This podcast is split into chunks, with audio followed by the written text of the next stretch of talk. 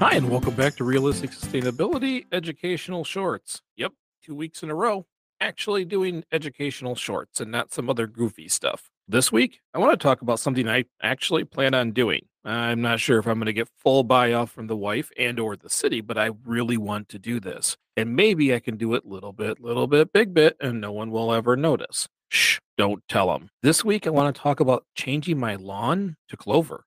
Yep, you've heard me time and time and time again complaining about my lawn.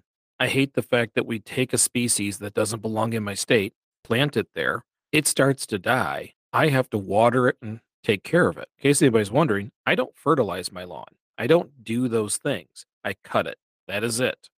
And I don't really like cutting it. I'm not a fan. I hate the maintenance, and I don't think we actually have to.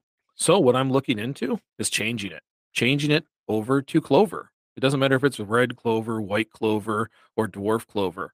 Something that has very minimal maintenance, something that is more durable than turf grass. I don't necessarily care for grass. Matter of fact, like I said, I hate lawns. I think we've been tricked into doing this. Why in the heck do we do this same cycle? Remember back in season one, the yard trap? It's exactly how I feel. It's like the United States got Stockholm syndrome and we're captured and we have to love this thing we should hate.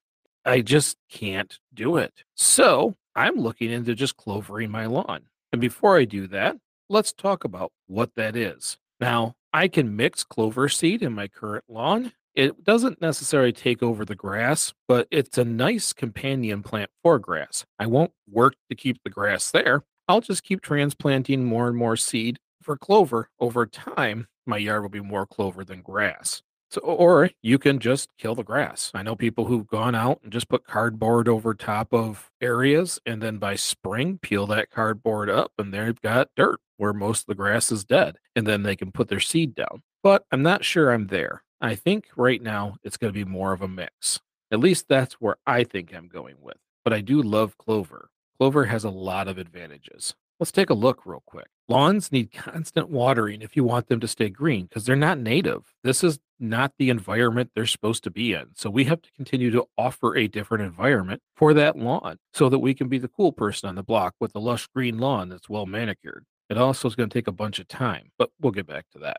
Lawns need resources poured into them. Clover doesn't. Some people call clover a weed. I don't think it's actually classified as a weed, but it's drought resistant.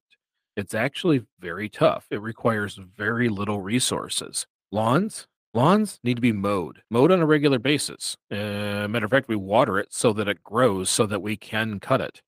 I don't understand this feedback loop. That's not the way I would prefer to spend my time. Where clover, clover grows anywhere between three and eight inches. So maybe you would cut it, but most most only cut it in cold climates towards the end of the season, about six weeks before a frost to help protect the clover. Clover also loads the ground with nitrogen. So if you do cut it periodically, or in a sense deadheaded after the flowers are gone, it's just pumping more nutrient back into the ground. So it doesn't soak up resources, it becomes a resource. Lawns, they really can't handle dry heat.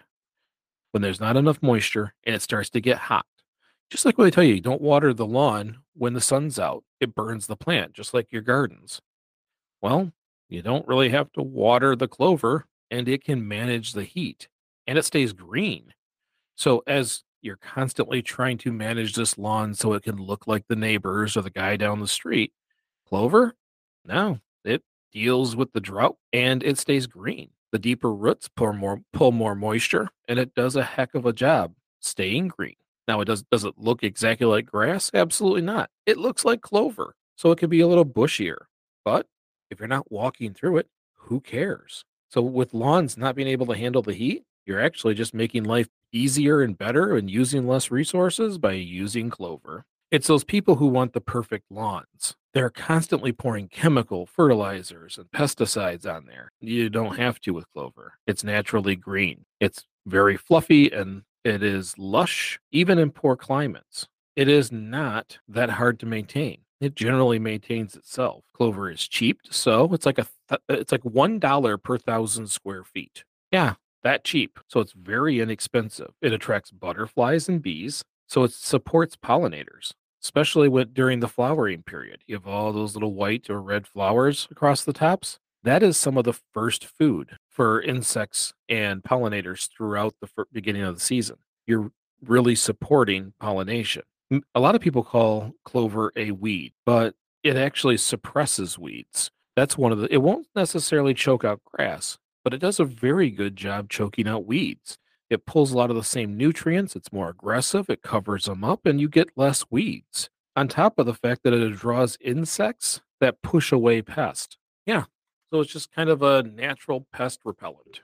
Now, some of the issues you may say, well, clover struggles with heavy foot traffic, but I I'll be honest, I think so does grass. If you're constantly walking in the same spot, we've all seen the paths wore out. I'm not sure clover is all that different. Turf grass is designed to survive a little bit longer, but I don't walk around in my grass in the same spots all the time. If that's the case, you're going to have a path if you have grass, or you're going to have a path if you have clover. Clover doesn't grow all that well in full shade. It does well in partial shade, but it prefers full sun. So if you've got areas of your property that are constantly shaded, you may have a struggle getting clover to grow there. So that is one issue that's out there. Or the fact that I said it draws bees.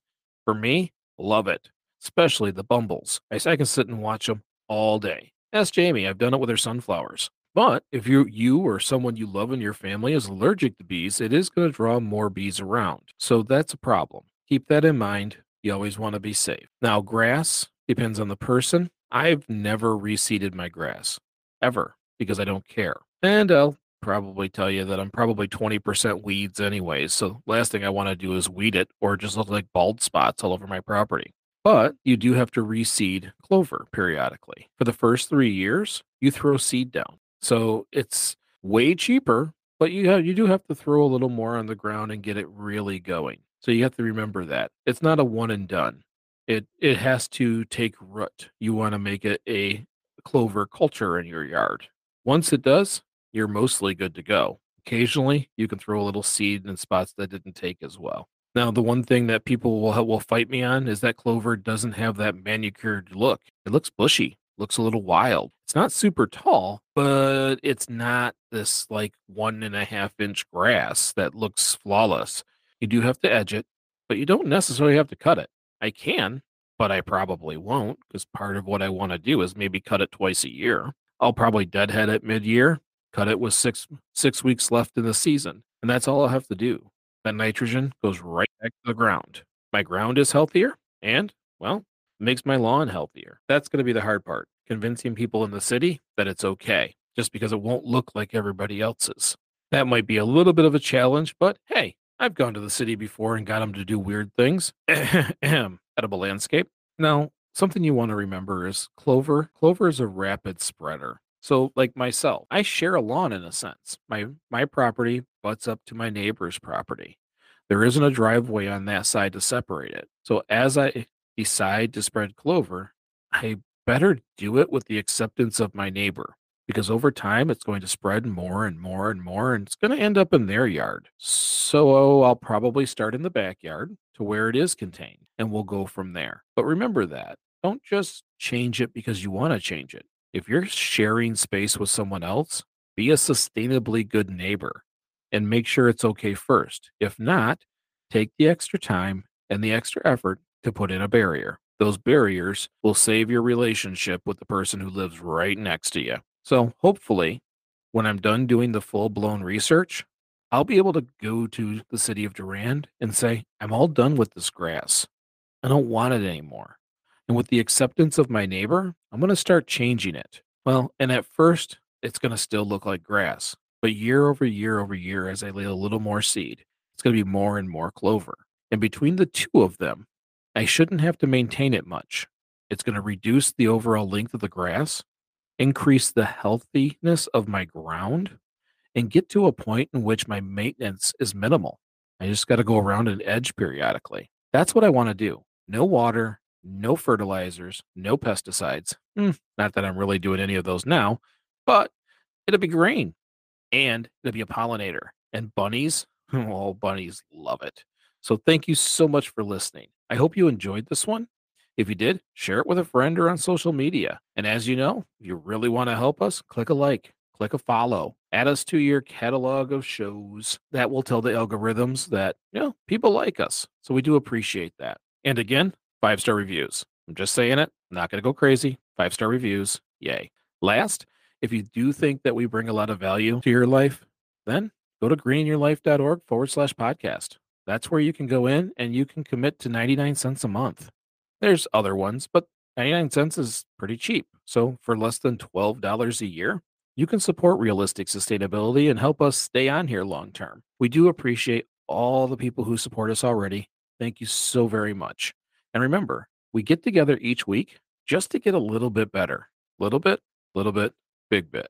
Thanks for listening, and I'll see you next week.